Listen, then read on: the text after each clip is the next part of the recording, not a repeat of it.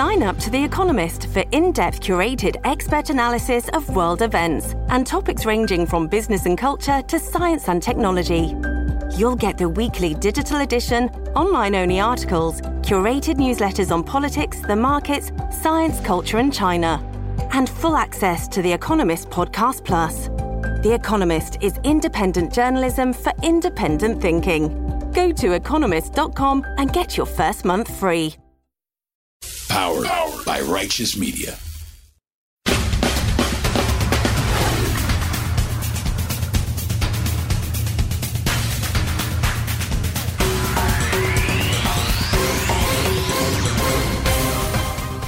Welcome to Independent Americans. Welcome to episode 139. I'm your host, Paul Rieckhoff. The chill of winter is in the air. The Atlanta Braves are the World Series champs. Republican Glenn Youngkin beat Democrat Terry McAuliffe in the election for Virginia governor, the most watched race in America. It's been 11 months since domestic terrorists tried to overthrow our government. And about 5 million children have tested positive for COVID since spring of 2020. And now, now is still very much a time to stay vigilant. Today is a great day for American parents and American families and American children. We've taken a giant step forward to further accelerate our path out of this pandemic. After months of rigorous and independent scientific review, the Food and Drug Administration, the FDA, authorized, and the Center for Disease Control and Prevention, the CDC, recommended a COVID 19 vaccine for children ages 5 through 11. There it is. As early as next week, kids nationwide will finally be able to get the vaccine. About 5 million kids have tested positive for COVID since 2020. And by this Christmas, 28 million more Americans will have the opportunity to be vaccinated. It's good news. It's really good news. After almost two years of worrying, parents will finally have the option to protect their kids, at least the ones that are five and over. And that includes me. My six year old son can finally get the vaccine. My two year old is going to have to wait. But our country and my family is one step closer to the end of this long national nightmare that's been the pandemic. And as winter and the holidays approach, this is welcome news. But for my family, it's news that I really wish had come earlier, about 10 days earlier. Because the day after I recorded the last episode of this show last week, I got a phone call from my wife letting me know that I needed to pick up both my kids from school immediately. They go to the same school in preschool and first grade. And right after getting everyone's Winnie the Pooh themed costumes lined up for the Halloween parade at school, and the first real Halloween in two years, I was rushing to pick up both my boys at school.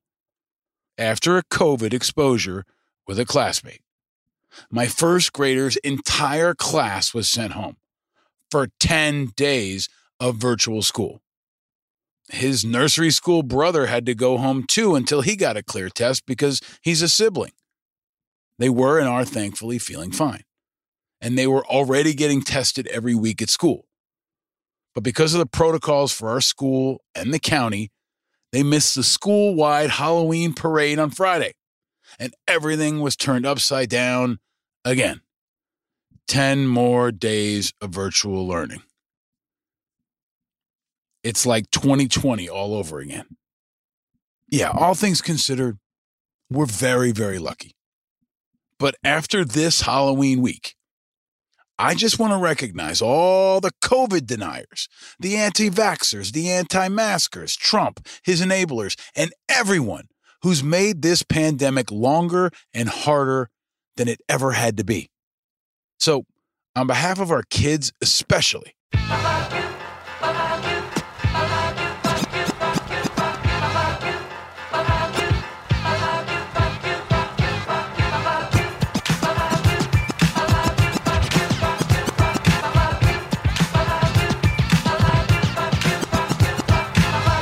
Yeah, that's my message to all of you that made this damn pandemic longer and harder than it ever had to be. And yes, hello, darkness, my old friend. This week, I'm back in virtual school with my first grader. At six years old, he spent almost half of his school life online. But like every other situation, we're making the most of it. His school was prepared, everyone rallied, we got him quickly tested, and we pulled off an awesome Halloween. And we're actually enjoying aspects of virtual school. Yeah, it's a messed up juggling act, but it also gives me a chance to see all his new teachers this year in action. From gym to math to music, and I get more time with him at home. And I'll always cherish that part of the pandemic.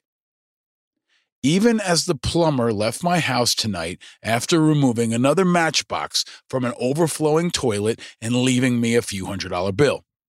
Yeah, that happened too. But we make the most of it. We improvise, we adapt, we overcome, and we keep our eyes on the future. And despite the challenges, we find a way to make it happen. Like the special operations community in our military, which reported this week that 98% of them are vaccinated. 98% of special operators, like the Navy SEALs and Green Berets, but also the administrative people and other troops that make up the joint force of roughly 70,000 people. 98% of them have gotten the shot. And as of Wednesday, 97% of the entire active duty military has had at least one of the two dose vaccine regimen, and 87% is fully vaccinated. And that's good stuff. The military's making stuff happen. Now, it should have happened earlier, but it's good progress in a really short time since the mandate hit. And if it's good enough for our special operations troops, isn't it good enough for you? And I'm looking especially at all the cops, firefighters, and first responders who are refusing to take the vaccine. Our special operations community makes things happen. Unlike the Democrats. Despite the announcement of the vaccine for kids, we'll see how that rollout goes. Afghanistan is still a mess. There have been no results whatsoever on key promises from the Democrats, like voting rights protections and an infrastructure bill. And the feeble Democrats have somehow lost the narrative again. And they're allowing Trump and Fox to sway voters in places like Virginia and New Jersey. They're eating their own, per usual. And Biden looks like he's about to die just about every day. And Joe Manchin has now become the most powerful politician in America. Isn't that just a perfect reflection of our time? Joe Manchin is calling the shots for America, one of the least impressive members of Congress I've ever met, representing one of the smallest state populations in America, is now driving the conversation in America. Joe Manchin. That's the Democrats right now. And of course, the Republicans are much worse. But like many independents, I expected better from Biden. Probably not from the Democrats, but from Biden personally. But he's slowing down. He's losing steam and he's looking more and more like a one term president by the day. Somewhere deep in Mar a Lago, former President Mayhem is licking his chops, waiting, planning, raising money, that nasty, ugly, selfish smile getting bigger and bigger by the day as Biden continues to get tied up by Manchin and by Sinema and by the squad and by the English language and by just about everything else. It's not a good time for Joe Biden, folks. And it's not a good time for America. The low turnout election this week is just the latest example of the deep trouble we're in. The process, the results, the disgust. This election day is just the latest reminder of how badly the two major parties are failing the American people. In Virginia, Glenn Youngkin became the first Republican to win statewide office there in a decade. He's a guy who opposed mask and vaccine mandates. He opposes abortion rights, and he fired up a nasty culture war, racism, and all the dark forces of Trumpism to deliver a convincing win over Terry McAuliffe. Terry McAuliffe, yet another Clinton insider, an establishment dude that the Democrats ridiculously thought could win in a traditionally red state. Because the Democrats continue to fail to understand just how deep hatred for anything Clinton runs in this country with just about everyone who's not a Clinton era Democrat.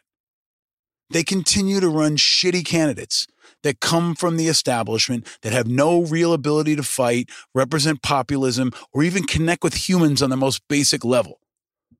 For the Democrats, same old game plan, same old result. Biden carried Virginia by 10 points last year not anymore. Biden is no longer a popular president. And independent voters in particular have, for now, deserted his party.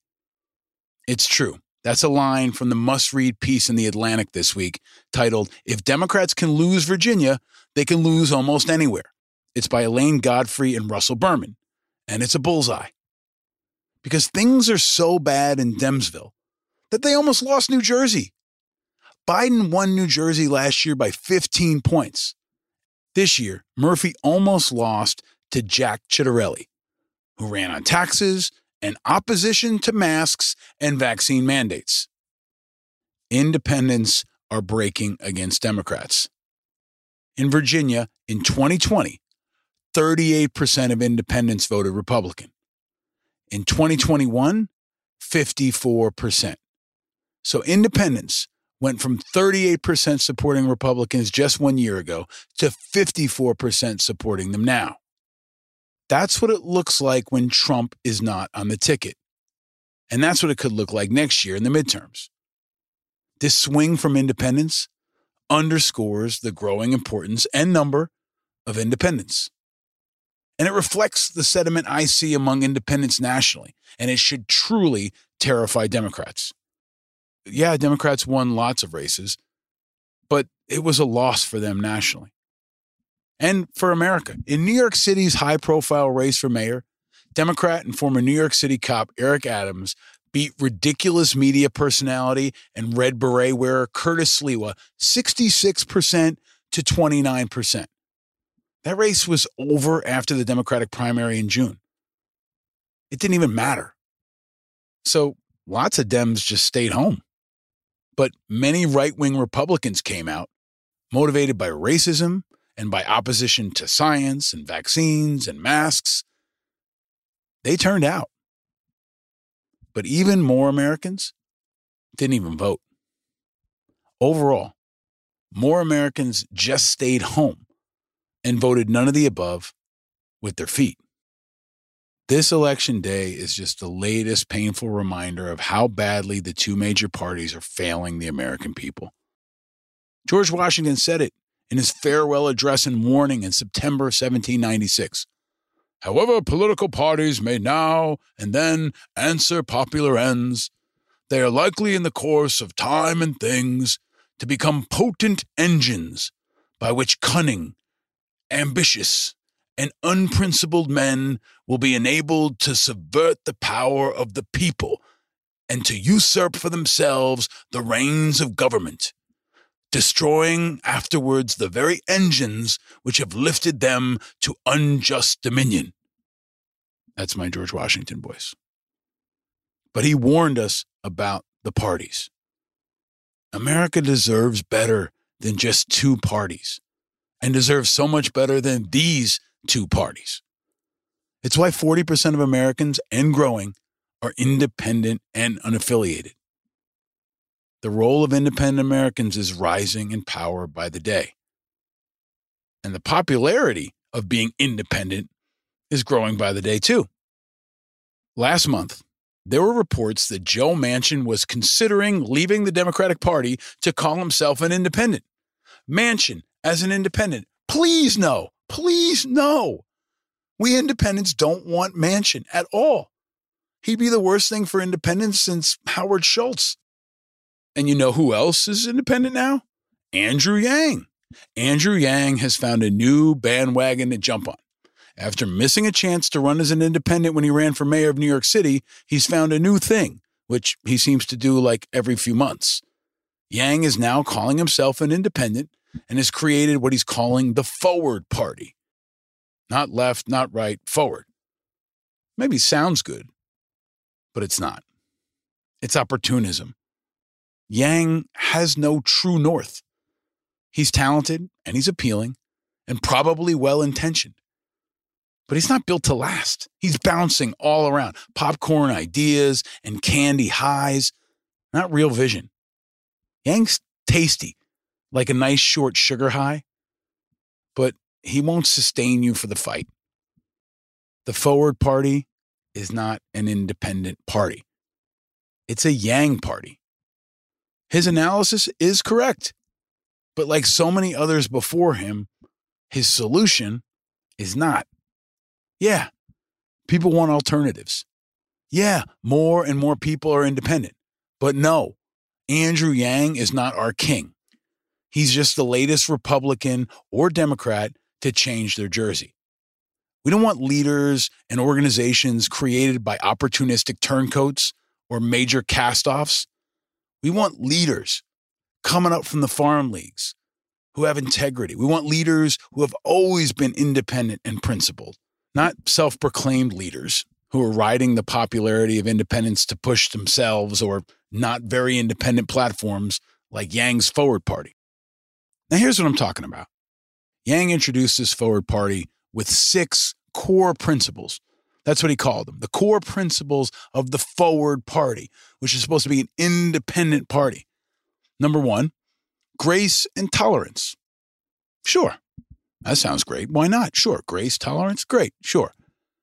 Number two, ranked choice voting and nonpartisan or open primaries. Okay, great. Yeah, sure. Number three, fact based governance. Um, okay. Number four, human centered capitalism. Huh? Like, what the hell is that? Okay, now Yang's lost me. Five, effective and modern government. Hmm, what the hell does that mean? You're losing me even more.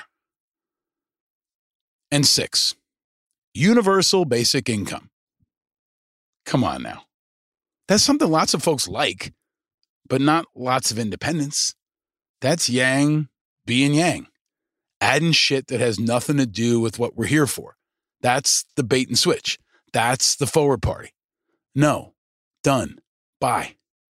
Independents don't want Yang's forward party, and they don't want those core values.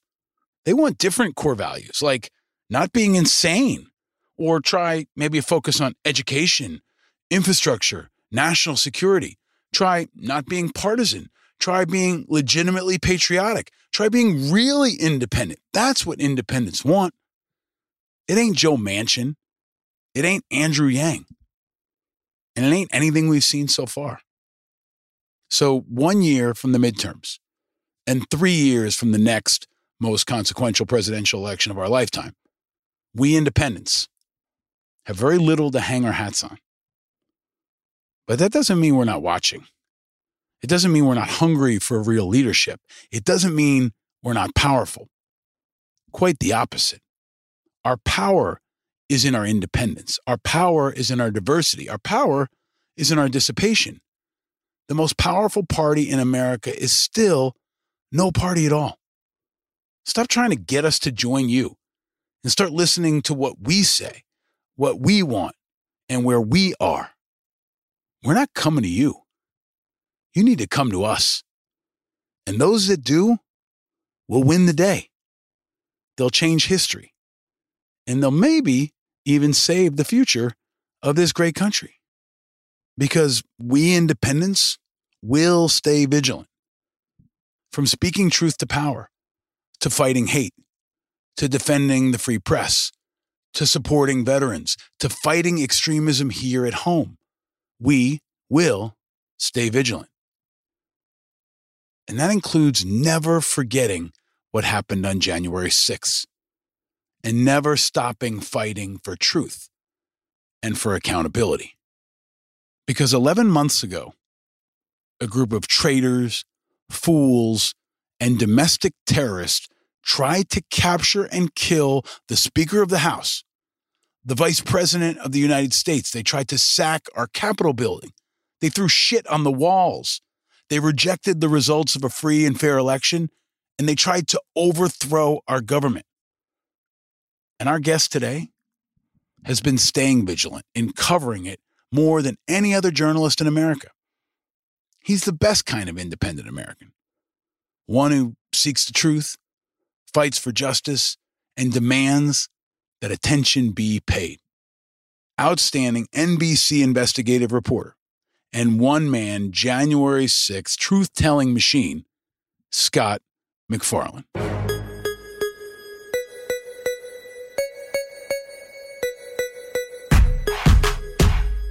Investigative reporter Scott MacFarlane is the guy with the most important Twitter feed and news reporting on what's happening to hold people accountable after January 6th. He's an investigative reporter with the News 4 I team at NBC's Channel 4 in Washington, D.C. Scott's been around a long time. He's interviewed U.S. presidents, dozens of senators, governors, and a Supreme Court justice, and he's questioned press secretaries in the White House briefing room. His work has made change it's led to the creation of five state laws. It's triggered federal prosecutions. And it's been referenced in more than a dozen formal congressional hearings and floor speeches. He's gotten awards for his work on behalf of children's safety. He won the Anna Quindlen Award for Excellence in Journalism from the Child Welfare League of America. And his series of investigations on public school security got him several honors from the AP and a series of Emmy and Edward R. Murrow Awards. His investigative reporting on thoroughbred horse racing deaths in West Virginia triggered a series of new safety state regulations for the sport and earned an award from the Humane Society. His series of investigations on the U.S. State Department was honored by the National Press Club. And his investigations into the Department of Veterans Affairs inspired a congressional review by the U.S. House Oversight Committee. Scott's a grinder. He's a guy who works his ass off to find the stories we need to know. He began his career as a reporter for CBS TV affiliates in Detroit, Cleveland, Grand Rapids, and Syracuse. He worked as a congressional staffer once in the U.S. House of Representatives. He's paid his dues and he knows his shit. And every day now, he's reporting on all the pending January 6th insurrection cases. He's the guy staying vigilant for all of us. And he's here now to tell us what the hell is really happening. How many of the attackers from January 6 have been arrested? How many are still at large? What's the status of the person who tried to plant pipe bombs at the Republican and Democratic Party headquarters on January 6? How many of these people are in jail right now? Why are they being allowed to go to vacations in Mexico and Steelers football games? How high is the Department of Justice investigation going? When will we finally see an oath keeper tried? What's coming next? Scott's going to break it all down. He's the premier reporter, covering with tremendous focus the single most important story in America. And he's a true independent American. It's another powerful, timely, urgent conversation that keeps it real. One to empower you to stay vigilant. Because eternal vigilance is the price of freedom, especially 11 months after it was almost taken from all of us. Independent Americans is continuing to bring you important, inspiring, and iconic Americans, leaders who are shaping what America's been, what it is now, and what it will be in the future. And we're always bringing you the righteous media Five Eyes independence, integrity, information, inspiration, and impact. And this is an episode with impact. It's your reminder that some of the domestic terrorists that attacked the Capitol on January 6 are still at large. 11 months later, the FBI is out there looking for them, and they need your help. Help the FBI get them. help America defend itself, help protect our future. Listen to this conversation. Welcome to a deep dive inside the most devastating attack on America since 9 11. Welcome to a look into the story everyone should be covering, but very few are. Welcome to January 6th, 11 months later. Welcome to Independent Americans, episode 139. This episode is brought to you by Shopify. Whether you're selling a little or a lot, Shopify helps you do your thing, however you cha-ching. From the launch your online shop stage, all the way to the we just hit a million orders stage. No matter what stage you're in, Shopify's there to help you grow. Sign up for a $1 per month trial period at shopify.com slash special offer, all lowercase. That's shopify.com slash special offer.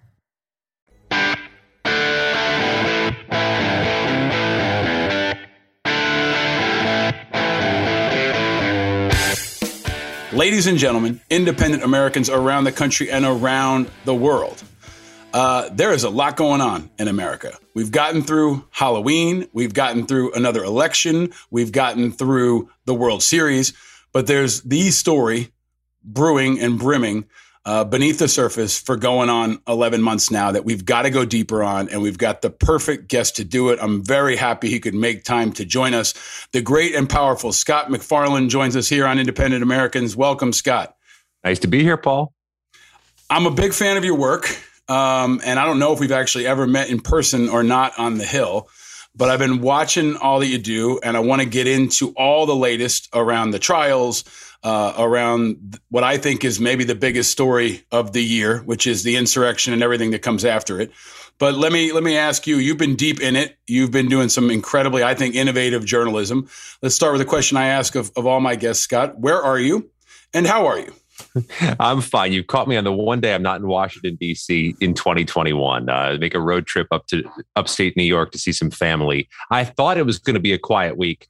There hasn't been a quiet week since January 6th. But that notwithstanding, um, we're going to hit the first anniversary of the Capitol insurrection before we see the first trial. And it's starting to sink in with people that this is a long, long process. It's going to be measured in months, in years, and not days and weeks. So, really, there is no day off for those covering January 6th and its aftermath, what I believe to be a continuous story that will transcend this year and will go on for many years to come. I want to go deeper into that. Let's talk. How is it for you, Scott? You've been covering this during the pandemic. You know, there are security concerns. Uh, you know, I see you from from the Capitol, from inside. But how has this been for you and the people around you doing this over the last year? Well, it's not that popular on the home front because it involves weekend work. Because the, I mean, there's so many cases, Paul. The court filings keep coming in on Saturday, on Sunday, on Mother's Day, on, on holidays. So, and we, and we got to keep up with it. So it's been a little bit of a, of a hamster on a wheel. And there are 650 plus cases so far. So there's a lot to get your hands around. And, and anybody tracking this closely will tell you that that 650 is not the ceiling. It, we're somewhere toward the ceiling, but there are dozens, if not hundreds, more cases to. So let, that, that that's where I want to start, if I can. Okay, so we're coming up on the anniversary, right? You know, it, it's it's right around uh, you know November sixth as we record this. Um, it's been eleven months basically. Let's start with with with the denominator. Um, how many break it down for people who maybe aren't following your Twitter feed, which is a must. But how many people have been arrested? uh, you know, how many people are in the trial system? How, how can you describe the scope of this? And do we know how many are still at large? Do we know how many so, they're hunting right now and, and have not been captured by the FBI yet?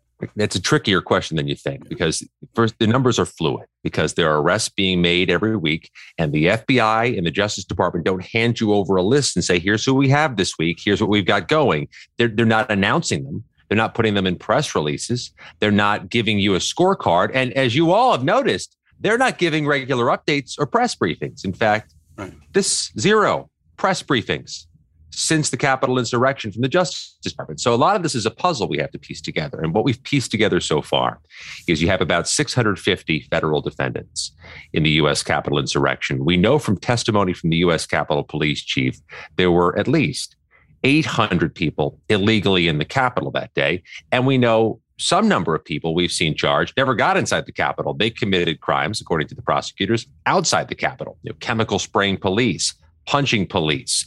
Um, so the ceiling could go to a thousand, could go above a thousand, and we're at 650 now.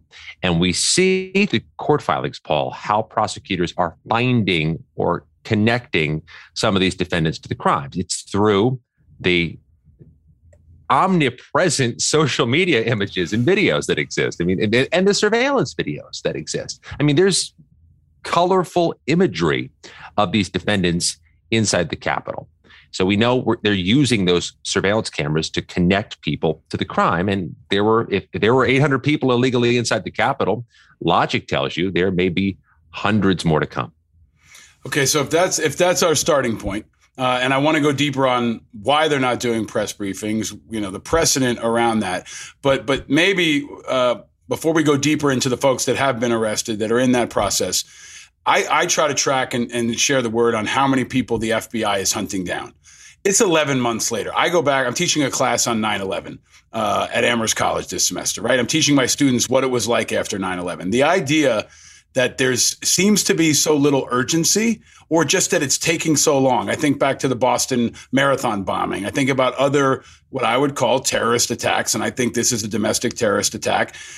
What is going on with how many people are at large right now who are walking the streets to include it looks like the person who set a pipe bomb outside of the DNC and RNC hasn't been captured yet. Can you talk about who we know is at large and the FBI is trying to hunt down right now? You started with the right one. The person who left pipe bombs, active, destructive pipe bombs outside the Democratic and Republican Party headquarters.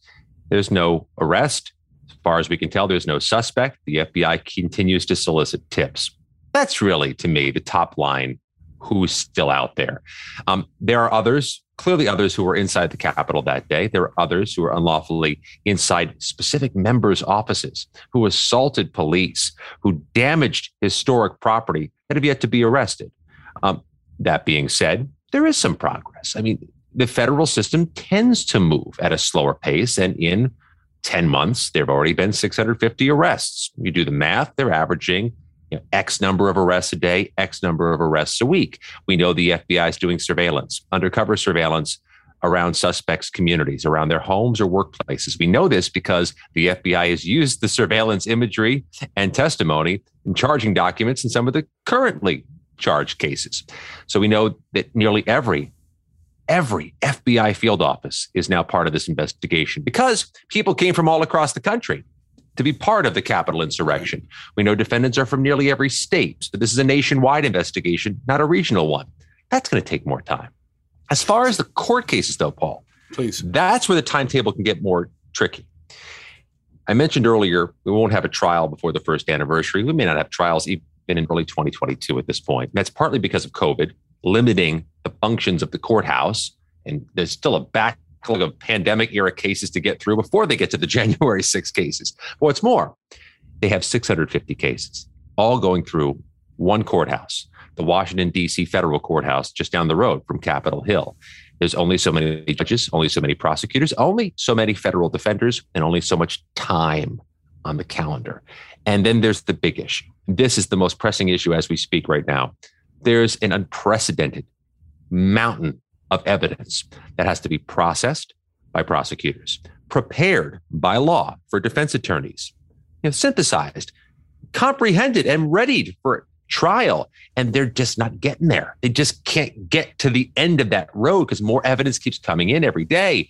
And there's all that video, Paul, all those social media posts. There's there is 10,000 plus hours of US Capitol surveillance video that could be relevant. If you and I sat down to start watching that video right now, mm-hmm. we'd finish in 2023. Mm-hmm. So this is what we're dealing with. And people who want justice quickly are going to be wildly disappointed. So Scott, do we have a precedent domestically?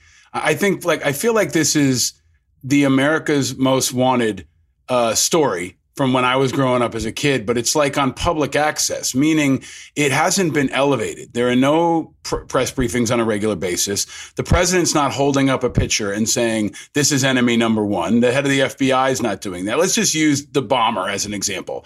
Someone tried to plant pipe bombs at the headquarters of the two parties of the United States, right? During all of this are they putting against this resources that we can compare it to on anything else, the Boston massacre, uh, massacre bombing, anything like that? Because it feels to me like they're not really putting everything into it, right? And, and, most of all, they're not communicating with the American people other than the Twitter feed where they say, hey, do you know this guy? Grainy footage of some guy with a MAGA hat on, right? And those go out and we try to share them.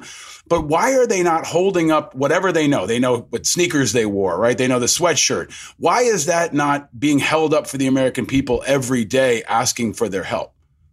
Or, or why not be courting public opinion and seeking higher level charges against those they have caught? Why not go out there and re- reinforce?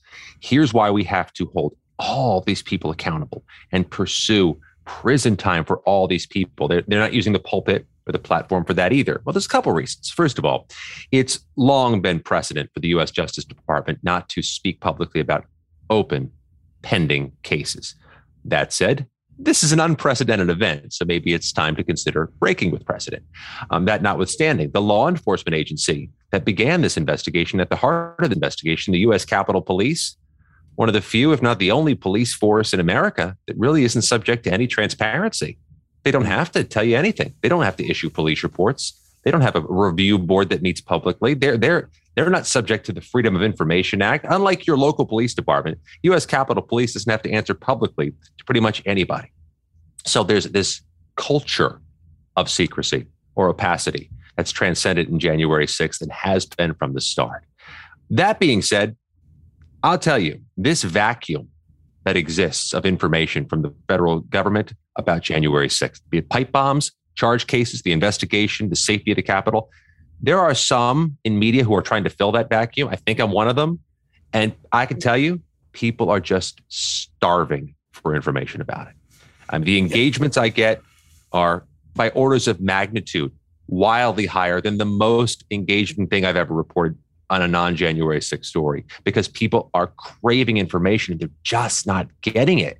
So the people who, the, the, those of us who are trying to put this puzzle together or keep updated on the largest criminal investigation in U.S. history, we have a lot of people coming to see what we know.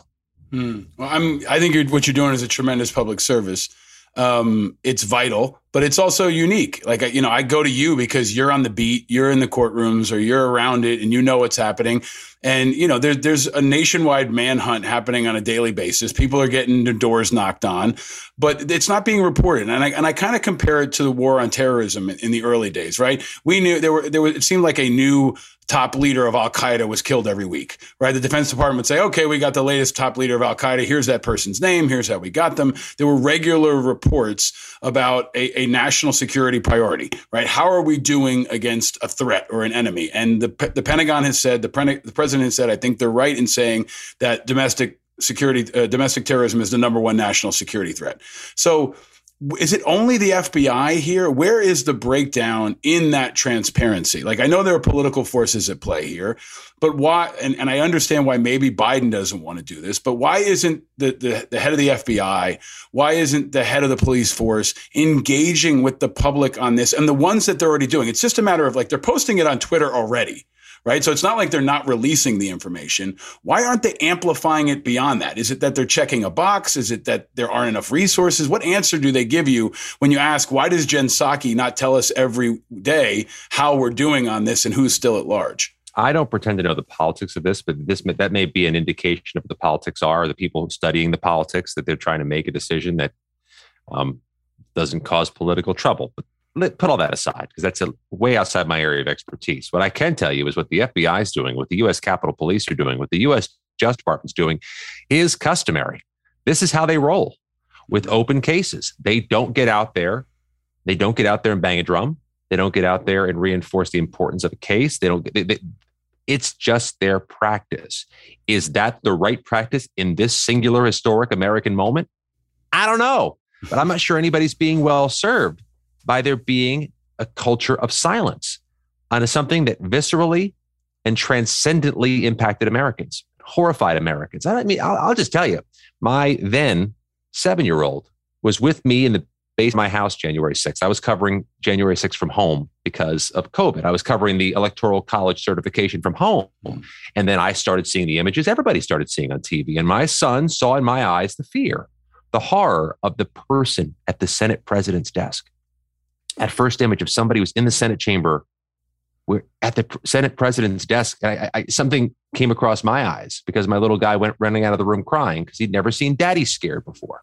Mm-hmm. So let's put that in context. Americans have that reaction to January 6th. They remain starving for information and hungry for justice, and they're just not getting information. They're not getting updates. They're not getting the cathartic, here's where things stand, here's where we're going, everything's going to be all right. Mm. And I think that's a problem. That said, what the FBI is doing, what Capitol Police are doing, what Justice Department officials are doing is customary in the criminal justice system. Mm.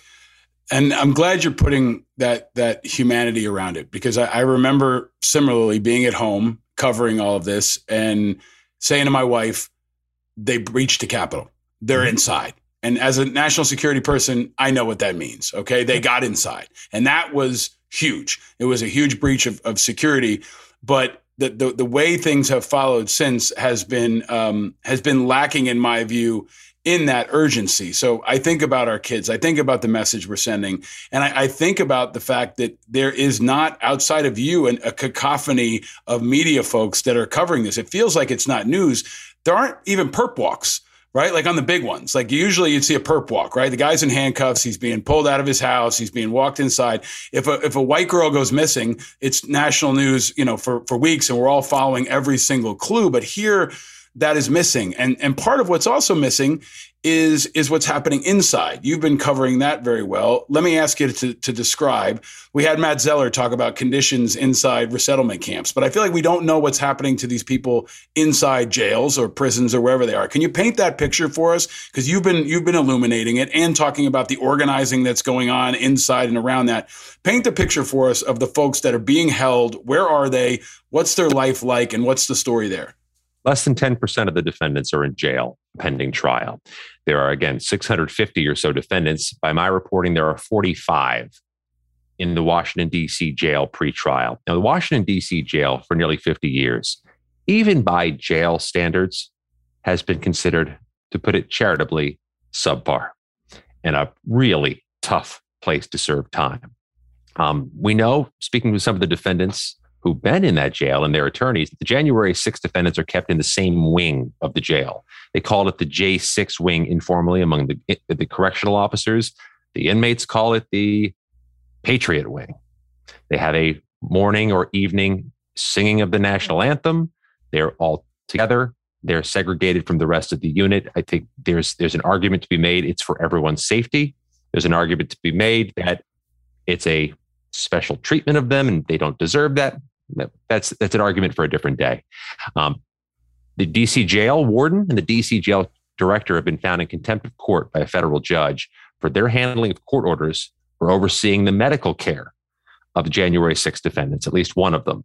And that jail has a track record of having subpar medical care complaints. That jail has a track record of having problems with its physical plant, its heating and air conditioning systems. It's leaking from the roof. Um, it's not a good place.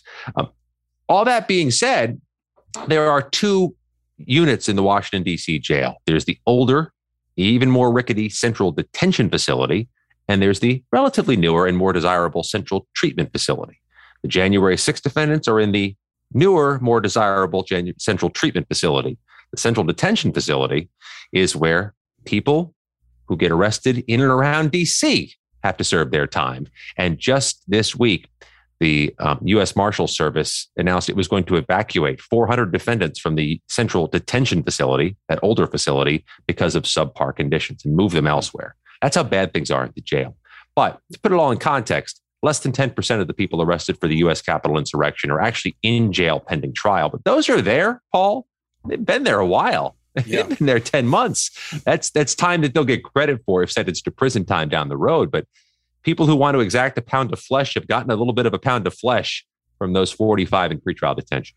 And would you project, Scott, that when do we start to see them go to trial? When, what, what does that timeline look like for those 45 as a starting point? Or do they do they go through the people who have been released with lower charges first? How's that uh, order of march going to go over the next couple of months? Well, you would think everyone would prioritize the pre-trial detained defendants to go to trial first. I mean, they're in jail they should go to the front of the line. I mean, and that's that's that's that's a natural instinct and a natural rhythm of the justice system. They're going to have to prioritize the defendants who are in pretrial custody to go to trial first because they haven't been convicted of anything.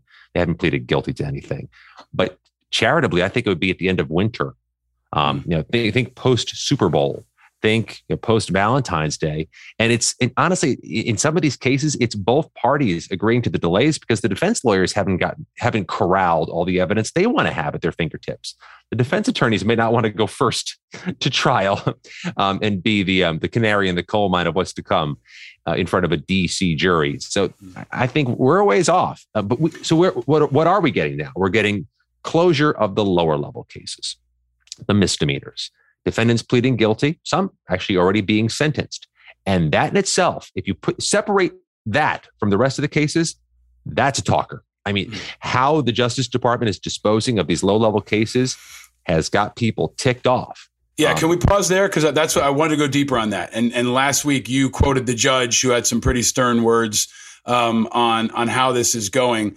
But at least for me, there's a feeling like uh, like some folks are getting off easy, like some folks are getting to go, you know, to work out or go to Mexico on vacation. There are these cases, right? Can can you paint that picture for us here? I mean, are they getting off easy, or is this what happens and we don't normally see it when someone has a judge, uh, sorry, has a lawyer, and the lawyer pleads, "Hey, my client needs to go on vacation or go to my son's football game." Can you paint the picture of what some of those pleas have been like and I don't know if you have a sense what percentage have been granted and how that compares to, you know, the average DC person who got arrested and is in that jail right now. So, two different threads you're pulling out here. Let's separate them. First of all, let's talk about the people who are getting permission to do things before their cases go to trial. And some of them seem like pretty provocative requests. I want to go to Mexico for my regular vacation this year. I want to go to the beach with my kids. I want to go to the October 10th, Pittsburgh Steeler, Denver Broncos NFL game in, in at, at, at Pittsburgh. So I'm a big Steeler fan. And judges. Which was an actual request. Which was yes. an actual request. Yeah. It was an actual request that was honored. The judge said yes. And, and that shouldn't be a surprise, I'm told by legal experts, including a former federal prosecutor who says judges just tend not to exact penalties before somebody's convicted of something, before somebody pleads guilty. If the court system deemed this person safe and worthy of release from jail pretrial. There shouldn't be a next level limitation on their travel if properly reported and properly notified ahead of a guilty plea or of a conviction. And there's a strong argument to be made that the requests being been honored so far are trips and travel that have been supervised. They notified you in advance. They told you when they're going, where they're going to stay, what their hotel is, when they're coming home, how to reach them. So they're still being supervised on pretrial release. That's happening. Most of the requests I've seen made have been honored. And those mm-hmm. are likely and largely in the lower level cases where somebody is not charged with conspiracy or chemical spraying police or you know, being there with tactical gear. The second thread is one that's going to be relevant for months to come. That's the sentencing for defendants who do plead guilty. What kind of leniency are they being shown? That is a meaty topic because that's what's going first. And, and that's somewhat logical that the first set of cases you close out are the ones that where defendants aren't accused of hurting anybody, assaulting anyone, breaking anything, didn't come in there with, you know, an earpiece and a, you know, a shield and, and tactical helmets. And those are defendants who were only inside for a few minutes, pleaded guilty early. They were quick to plead guilty. Federal government usually honors that. And they say they're sorry which is not insignificant. So we've watched. Are they flipping too, Scott? Are they flipping up and and talk, giving them more information about a broader conspiracy and what they know? Is that a key part of that? Yes and no. I mean, these defendants acknowledge they've made what they call a proffer. They've met with the feds and told them what they know. I'm not sure what they have to offer because these are not the defendants accused of conspiracy, plotting, or planning. They may have told the FBI everything they know, and they offer to tell them more if there's more that's relevant. They may not have a whole lot, which is why their cases are being disposed of quickly. If you've got somebody who's got a lot of information, they're not going to sentencing anytime soon. The feds mm-hmm. will squeeze every drop of intel out of that person and give them credit for it before they go to sentencing. So before I go into the, the misdemeanor guilty pleas, there have been a few guilty pleas in the high level cases, the accused oath keepers, the accused plotters and planners, those who came to the Capitol, according to prosecutors, with tactical gear, encrypted communications, and a game plan. They were ready for battle. Some of them have pleaded guilty, and we haven't heard boo about their cases since the guilty pleas. And I don't expect to see those people in a courtroom anytime soon because they've flipped They've agreed to cooperate. they've got a hell of a lot to offer. These misdemeanor defendants, I think they told what they know, and the prosecutors deemed them um, worthy of going to sentencing. There's not much more we need out of them. And they go to sentencing. They say they're sorry. They say they, they so many of them, Paul, say they were caught up in the moment. It was a it was a, a spur of the moment thing. Judges haven't really liked that phrase, but it's been somewhat impactful. I've seen jail sentences of 30 days, two weeks, home detention, probation, $500 um, restitution charges, which, you know, $500, this, this, this, this, thing, this thing has cost us hundreds of millions. So let's talk about that as an example, if we can, Scott. So, like someone who, who got fined $500, they were in the Capitol. They they were inside the building and trespassed. And in, in my view, like if you would have told me these people did this five years ago, I'd say they'd all be dead. Like I've been in the Capitol so many times. There's no way they would go inside without being shot or detained. But they went inside. Let's just talk about people who breached the Capitol, which to me, as someone who spent so much time in DC, was unfathomable. I've been on the floor of the House. I've been inside those buildings. I know what those security perimeters are like. But people who went inside, who went through the Capitol, maybe got a $500 fine. They they were part of a national security threat, and then they were allowed to go to a, a Pittsburgh Steelers game with a huge crowd. That's a big, soft national security target. It seems like, uh, if you can answer that question for me, but also it seems like they're not treating it like a national security threat. If these were Muslim guys 20 years ago, they would be in Guantanamo and it would be a national security threat and they would be treating it that way. But it seems to be inconsistent in the way the prosecutions and the judgments are using whether or not it's actually a national security threat. Does sure, that seem sure. right? That, that's the question I get every day. And, it, and I got to tell you, it's, the, it's a relevant question. There are people who view this, who view January 6th. I assume an awful lot of people who view January 6th as a binary situation. If you were part of it, you need to go to prison for a long time. If you were any part of this, any part of trying to overthrow democracy, any part of a crowd that had a gallows and a noose was trying to hang Mike Pence and kill Nancy Pelosi and kill unknown others who came so close to doing that. You need to be in prison for a long time, no matter if you were a foot soldier, a pawn, a bishop, a king, or a knight. um, you need to be in prison for a long time. Um, there are others who view this with a more of a broad perspective that you didn't do a whole hell of a lot. You clearly weren't part of plotting or planning. You were there and you went with the crowd. And when you got inside, you decided, I'm not going to punch a cop. I'm not going to steal priceless art off the walls. I'm not going to, I'm sorry, leave feces on the floor of our Capitol. So maybe, maybe 30 days in the lockup, 500 bucks, and a name damaged for Google for all time is a sufficient punishment. And I'm not mm. trying to say who's right headed or wrong headed. I just know my inbox, my phone are saturated with messages from people who view it as there's two possibilities. You were part of this, you need to go to prison for a long time, or you weren't part of this. Mm. When, when can you talk about maybe the most uh, the most noteworthy cases? I mean, we're talking about the oath keepers and, and the conspirators, the planners which in in my view are domestic terrorists and need to be treated as such. But can you talk about maybe the most egregious assaults on cops, maybe stories that, that people haven't heard? Give us an example of two or two of maybe the most shocking cases that that have been sure. brought forward at this time that we know happened and maybe they took a plea or they didn't. But give us an example of of of of, of one or two or three of the most egregious cases that you're covering. I'm still struck most, Paul, by police on police crime. I mean, there are a number of people who are charged with January 6th who were at the time active duty police officers or recently retired police officers. And these include defendants at least one defendant accused of hand to hand combat with a police officer. So that's always going to jump out at me. Um, you talk about the non physical assaults. How about the verbal assault these police took? Reading through a case file this morning, a defendant who is in pretrial detention accused of using racial epithets and then calling the police communists and then calling the police and any number of words I wouldn't ever want to say out loud. Um, the police had to take that intake all day, in addition to the intake of chemical spray. And yeah, we've got defendants accused of using chemical spray against police. Bear spray, more potent than that mace or pepper spray you may have sniffed once in your life.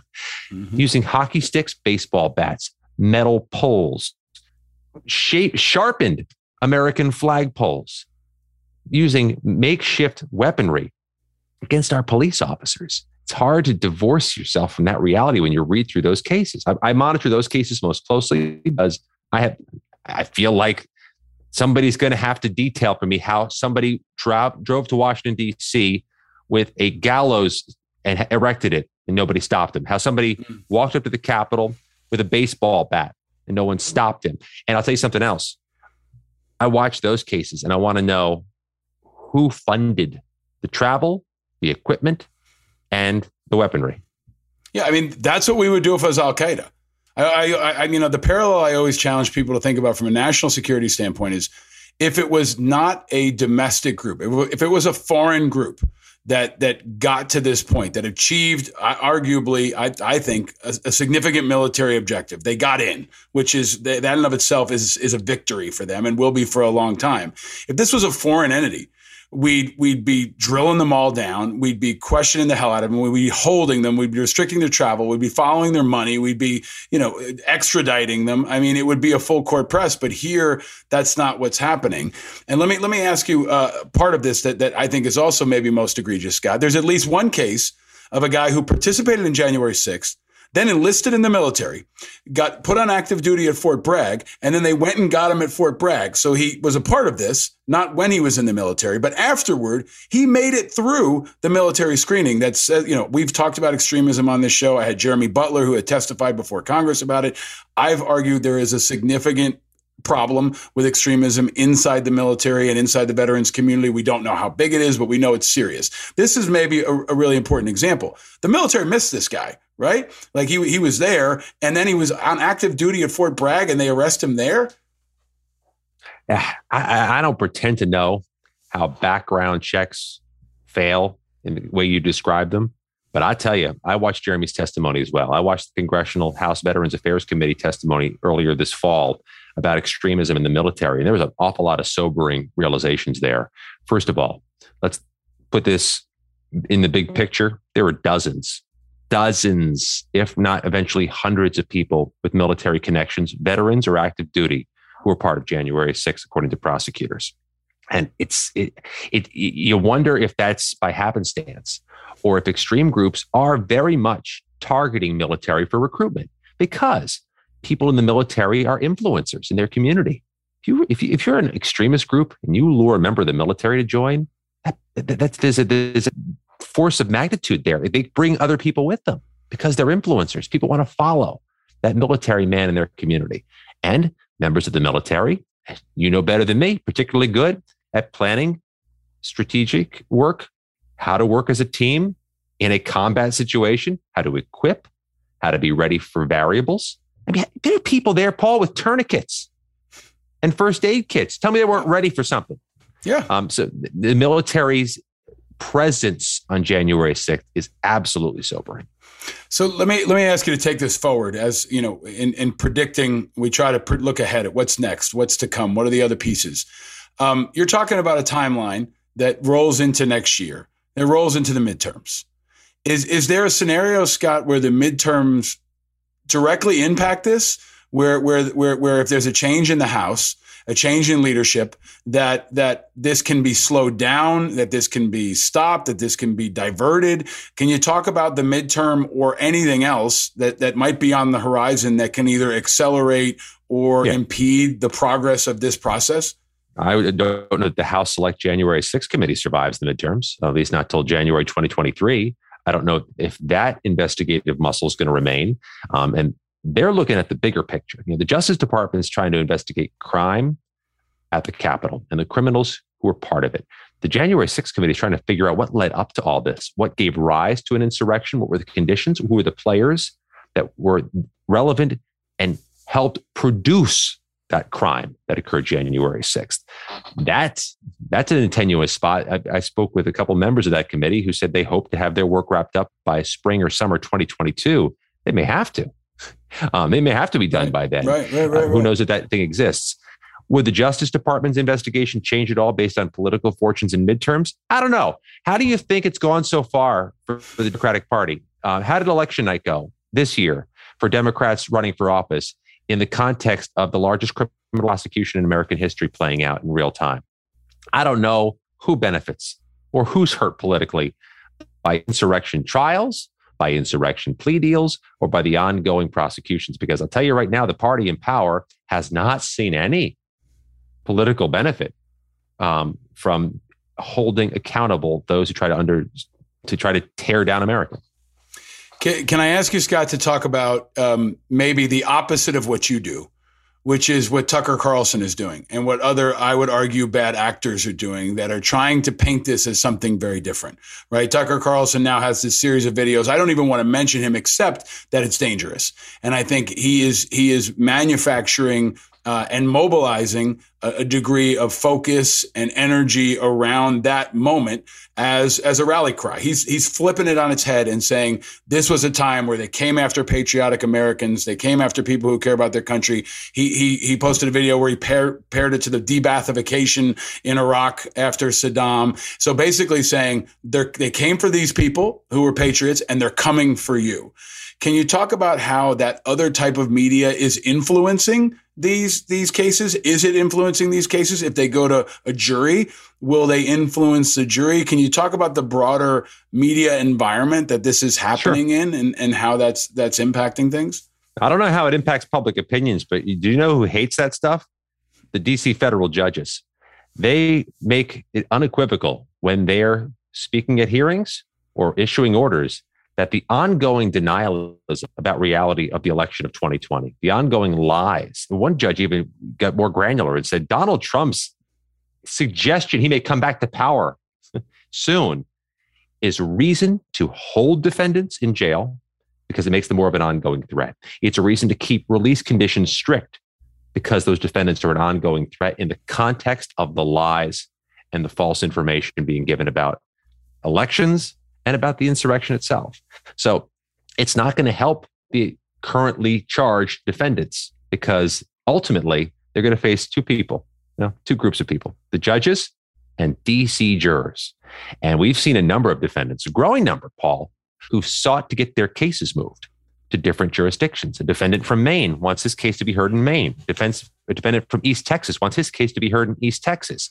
They both, and in all these cases where they're seeking changes of venue, say the DC jurors are you know, helplessly liberal and politically poisoned by coverage of January 6th. They've been seeing so much of January 6th that you, you can't get a fair jury in front of DC jurors.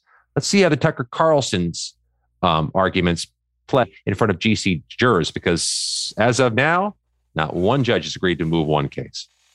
Yeah, I, th- I, th- I, think that, that that's really important. Let me ask you another uh, specific question, Scott.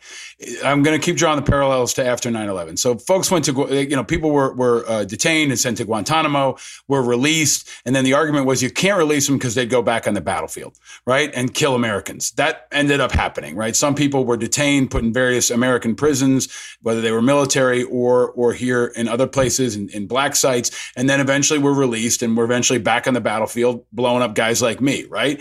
Has there been any cases of anyone who's been released so far where they've done something else afterward? Yeah, we've seen a number of defendants um, either break with the court's expectations or break the law, break the court's orders. Um, not in the way you just painted the picture. Nobody's gone back to try to stop the electoral college certification from happening again because it's going to be a while until that process goes through mm-hmm. again. We haven't seen others try to, you know, join mobs and run up onto the Capitol. I don't think any were arrested for that large and sweeping September 18th rally in Washington, D.C. But we have seen defendants who have been sent back to jail for violating the court's expectations. How about the defendant from Virginia, a former local police officer who was released pre-trial in his case, and according to the prosecutors and the judge, broke the court order by buying 34 guns in one purchase. And judge says that's we, we we banned you from possessing a firearm, so buying 34 of them doesn't really follow the spirit of what we've ordered yeah. you to do. So you're back in jail and quickly. We have actually a particularly interesting defendant who's just facing misdemeanor charges, the lowest level charges, likely wouldn't see a day in prison, not many days at a, at a minimum. She's in jail pre-trial because she kept violating the court orders. She kept violating what the judges told her to do. And so they threw her in jail for absolute disgraceful rejection of court's authority. Um, she's pleaded not. I think we'll see what happens in her case, but we see defendants trying to get right back out there and do what they want to do, mm. not what they're required to do pre-trial. Yeah, I mean, I think there's a scenario that we can envision where Trump runs for reelection and he treats these people the same way he's treated war criminals. There were cases of, of, of military personnel that were tried and accused and some convicted of war crimes and and held up as heroes and brought out to Trump rallies. There could be very well a case where somebody goes to trial, whether they do time or they don't, and they leave as heroes, as martyrs, as as as rally points, and they're on the trail with, with Trump in three years from now. I mean, I can see that happening. I can see that being a part of this dialogue. Is there a is there a ringleader? Is there a hero? Is we know, we know Ashley Babbitt was the woman shot inside the Capitol. She's man. been held up as a martyr. She's dead. Is there anyone who's alive? who's one to watch? Who's the Muqtada al Sadr of this group that is rising up and that we need to watch for in years to come, who might run for Congress or, or something else down the line? Well, I mean, Ashley Babbitt is the one. and I think you, you nailed it there. But I, I, would also watch the legal defense funds some of these defendants put up and how fast they become flush with money. Um, you know, put up a GoFundMe for a January 6th defendant, see how many people you know cut checks. Um, there are those who've had a media profile, who've cut a media profile, and they get a lot of requests. Um, for, they get a lot. They get a lot of calls. For example, how about the guy who put his feet on Nancy Pelosi's office desk and took her mail, according to prosecutors, and um, left a vulgar note behind, according to prosecutors. Had a pretty full dance card. A lot of people have put him on television. I'll admit to being one of them because he has things to say, and I felt it was important for the public to hear some of what he had to say about his case, what he thought was going to happen, what he thought about the conditions in the Washington, D.C. jail. Um, he's getting platforms. Uh, I think those platforms should be um, cautious about what they give him a platform to talk about. Um, but these defendants are cutting a profile in their communities. Um, and I, I wouldn't be surprised if many were the most famous person in town now, if many like that they're Googleable as being part of the Capitol riot. And I, I would think for some number of people, this is a reinforcing their beliefs, giving them credibility with a certain number of people, a certain type of people, and it's a cause celebrity. Yeah, I mean, there's some congressional districts where this will get you elected. This will get you elected in some, you know, congressional districts in America, and I can see that coming. I mean, there's a day in the future where an insurrectionist is serving in Congress next to Ruben Gallego who who served who was on this show, who was in the Capitol, who's a former Marine. I can see that happening. I mean, that may not be probable, but it's possible the way this is unfolding right now and the kind of upside down world that this has, has become. Um, Scott, I'm going to ask you if you can stick around for our Patreon members for a couple rapid fire questions that are going to be much less serious than this. I want to ask you about your first car and your favorite drink and what you're doing when you're not working all the time on this really important work. But let me ask you a, a, a final question here, if I can. What's next? What are people not seeing? You're great at, at elevating the story, ringing the alarm, and, and, telling people, watch this. What do you think is, is the next big story or stories that people need to know about? Watch three groups of cases very closely. And I try to dedicate part of my day to, each day to the cases of the accused oath keepers, the accused proud boys, and the accused three percenters. To me, that's the heart of the action. That's where the, if there's going to be a next level, if there's going to be a transcendent moment or flip or switch coming from one of those three cases. Those are three groups of accused far right groups, all of whom are accused of something particularly either violent or next level on January 6th, many of whom are accused of long term plotting and planning as early as November 4th, being ready to do something uniquely disruptive on January 6th. Mm. We've seen five of the accused oath keepers, I believe at least five, plead guilty already and agree to flip. There are nearly two dozen in that case. There are dozens total among those groups. That's where you want to focus. And, and we haven't seen any of them go to sentencing. All those cases are live and they're vibrant. And I try to keep that in context when I look at 650 cases. You got to dedicate some of your bandwidth every day to those cases. I want to just ask you one follow up on that, Scott. So we're we're tracking now on members of the active duty, uh, people who are police. Is there any indication that those core groups will flip and result in an, in an indictment or, or, or an accusation involving a member of Congress or the administration? Do we have any insight in, into that? I get that question a lot, and I always I give I give two responses. First of all, I think we've read every one of the tens of thousands of pages of court filings. We haven't even seen a benign reference to a member of Congress being at all involved. You know, even a nameless member of Congress. There's just nothing that's been said. And if they have those cards, they probably wouldn't show them right now. Right. So it doesn't preclude it from happening. Just hasn't happened in, in what we've read. But the Oath Keepers, watch that case because they were at the time, and to a degree still, the top line defendants, the the the the, the big fish, and they're flipping. Who are they flipping on? What are they giving up? You don't usually see the top line defendants go first in yeah. flipping. And I, and I, I don't want to ask too provocative a question because I don't know the answer, but it's interesting. And I would keep watching it. Yeah, and I think that's the one to watch. Did someone, you know, give them an advanced recon? Did someone share security information, whether it was intentionally or or accidentally? Right? A member of Congress says, "Oh, here's where there's only one cop on the back door, and here there's always five. Or just giving them access. If if I were going to conduct an assault, I'd want to get intel. I'd want to get intel sources. I'd want to work. I'd look for weak spots, and that's what I'm watching for. Maybe, of course, they're not going to show their cards at this point, but I think there is a possibility that down the line they go for that big shot and and it's someone that they're holding out on. And that's when things if the timing works out, that's going to happen in the midterms. It's going to happen around the midterms. It's going to happen as Trump maybe declares that he's running again and this is going to go on for years, right? Maybe even decades. I don't know how long. Is there a precedent for how long this can go? When does it end, Scott? Does it end? The Fed, those of us who cover the federal courts, we we are some patient people, man. It is it is a slow system in the best of times, and this this is this is unprecedented times. This courthouse and the people who work there, they have a certain amount of spectrum, and they're not used to having 650 cases come in at once. They're used to having two to 300 cases a year.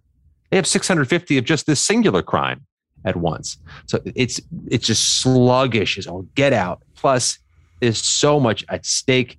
This is a multi-year thing we're in. But that even with that aside, Paul, January 6th is a story that's bigger than that day. It's not just about the prosecutions. It's about how it changed our politics. It changed our view of, of government, how it changed our view of security, how it changed America and how it's still doing all those things. This is the story of our lifetimes. And it's not, it didn't end January 7th. Mm-hmm. And when these cases come and these cases close, we're still a changed country.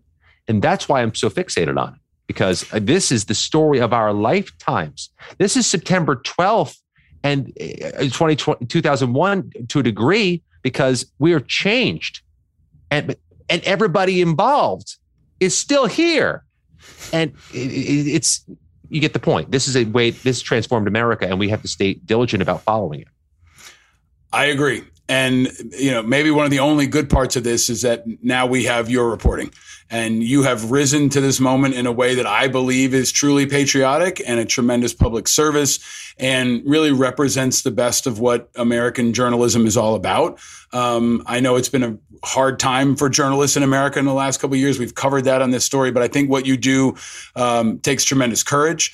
Um, you have great integrity, and we say on the show all the time, stay vigilant, and and you are embodying that every day. So I thank you for your work. We're going to track it closely and try to elevate it as often as we can, and I hope uh, you can come back again. And until then, more than anybody else, I ask you please stay vigilant, Scott.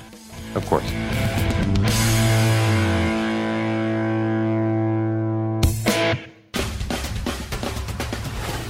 All right, Scott is the real deal. Follow him on Twitter right now and follow him daily. It's at MacFarlane News on Twitter.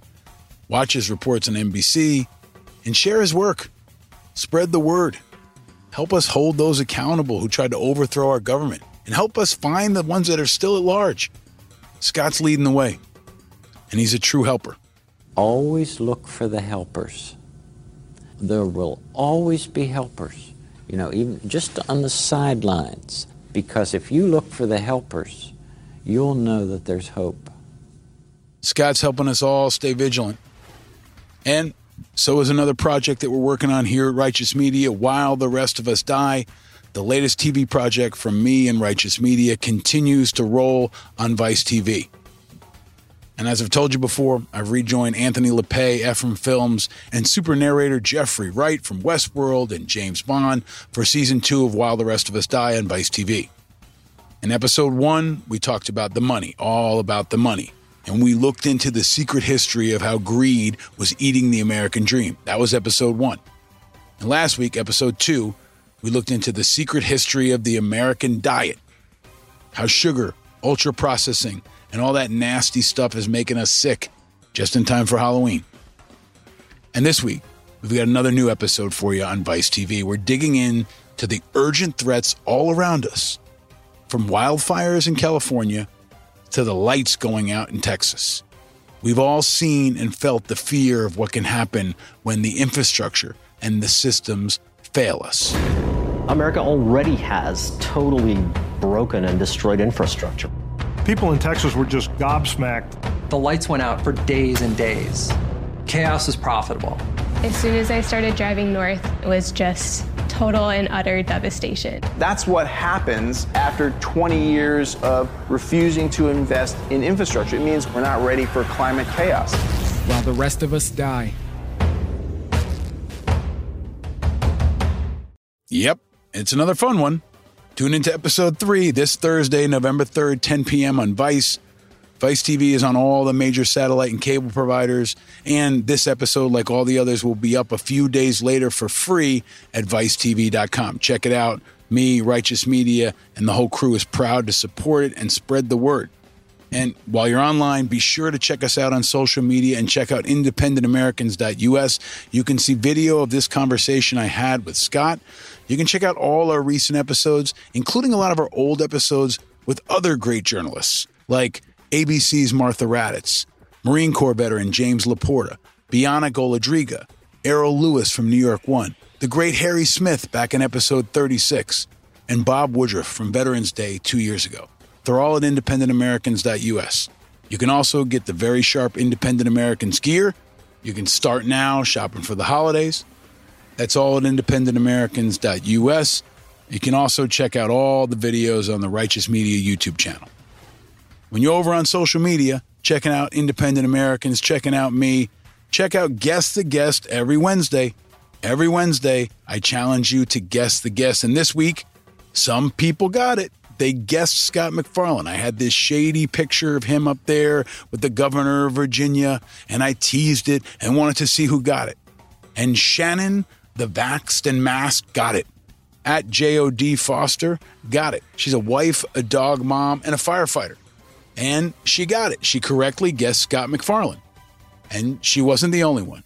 Because, shit, of course, Delfino Sanchez got it again. This guy needs a job as an investigative reporter with Scott MacFarlane. I don't know how he does it, but every week he gets it. He said, Hey, Paul, this was a very hard photo clue. I almost threw in the towel. However, your most important story of the year detail kept me digging. Could it be Scott MacFarlane? Delfino got it again. Delfino, you are perhaps the most vigilant supporter of this show. And you blow me away, man. Thanks for watching. Thanks for playing Guess the Guest. If you want to support the fight like Delfino Sanchez, check us out on Patreon. I want to thank all of our Patreon supporters who are our most dedicated. You're going to get extra content with Scott. If you stick around over on Patreon, he's a pretty fun guy. I'm going to give you extra video and audio where he answers a lot of the greatest questions we ask on this show. He's going to talk about the first car he's ever had. It's an interesting one. And he talks about what he likes to drink. He talks about what he likes to watch on television. He's a very interesting guy, and that's only for Patreon members. You can join that Patreon community if you're not already a part of it.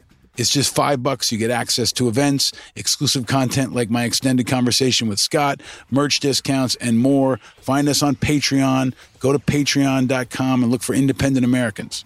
And if you love this show, please support us and go to the Apple Podcast Store and give us five stars. I know most of you haven't done it.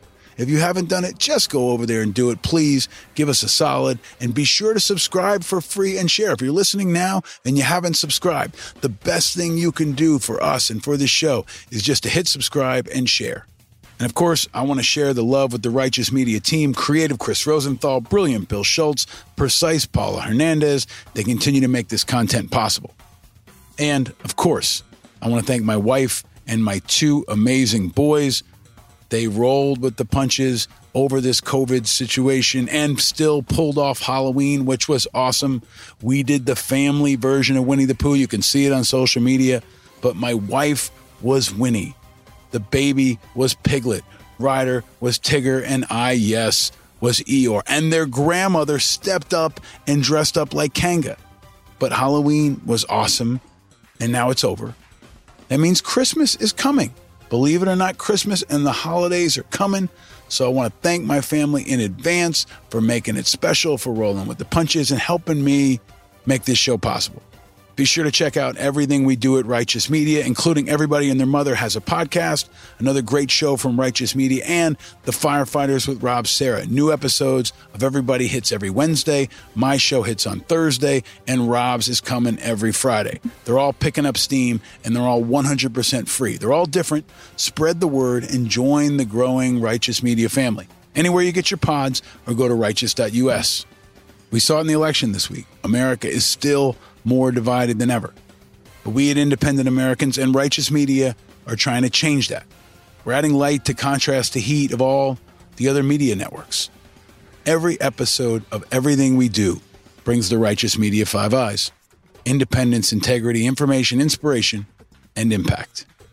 And unlike Andrew Yang and Joe Manchin, we are truly independent.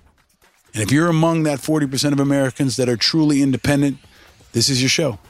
If you're a Republican or a Democrat, you're also welcome here too. This can be your show. And if you're a concerned American who cares about the future of your country, this is your show, and Righteous Media is your place. All are welcome. We invite you to join us and be a part of the solution. Please keep sharing the hope, because hope is the oxygen of democracy. It's the hope we feel at the start of every NBA season, every football season, every baseball season, every spring and often in the early days of every election until it gets shattered. But elections do offer hope. And another election day is gone. And a reminder that means with election day gone, next week is Veterans Day.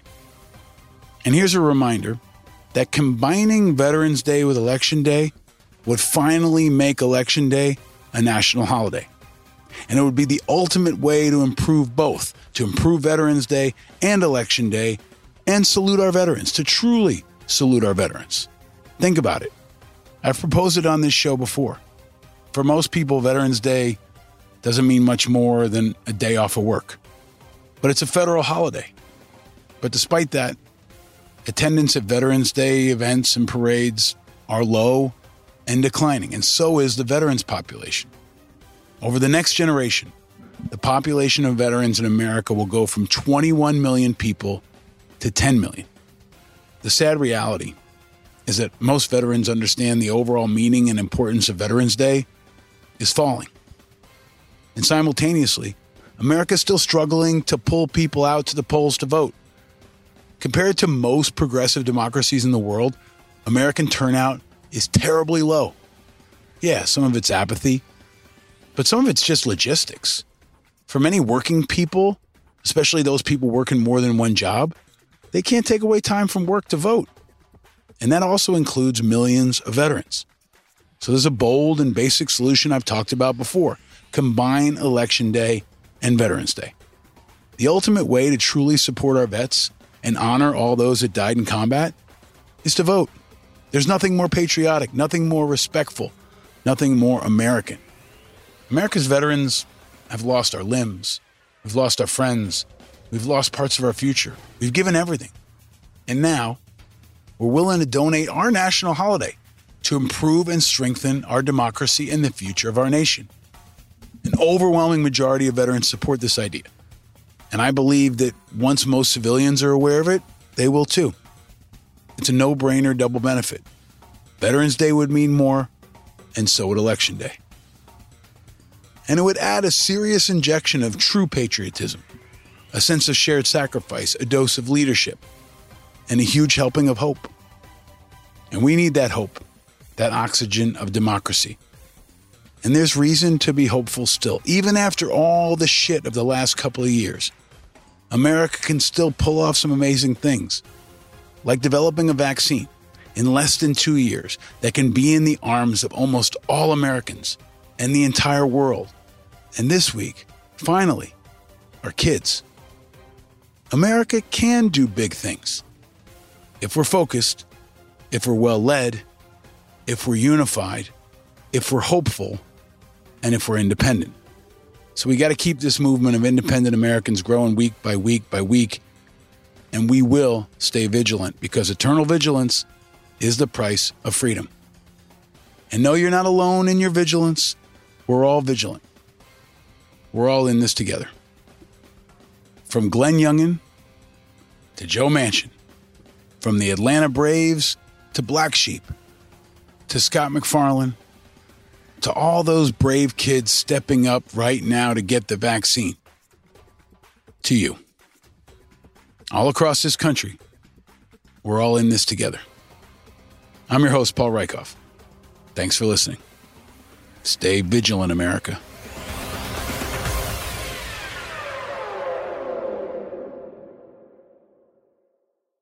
Powered by Righteous Media.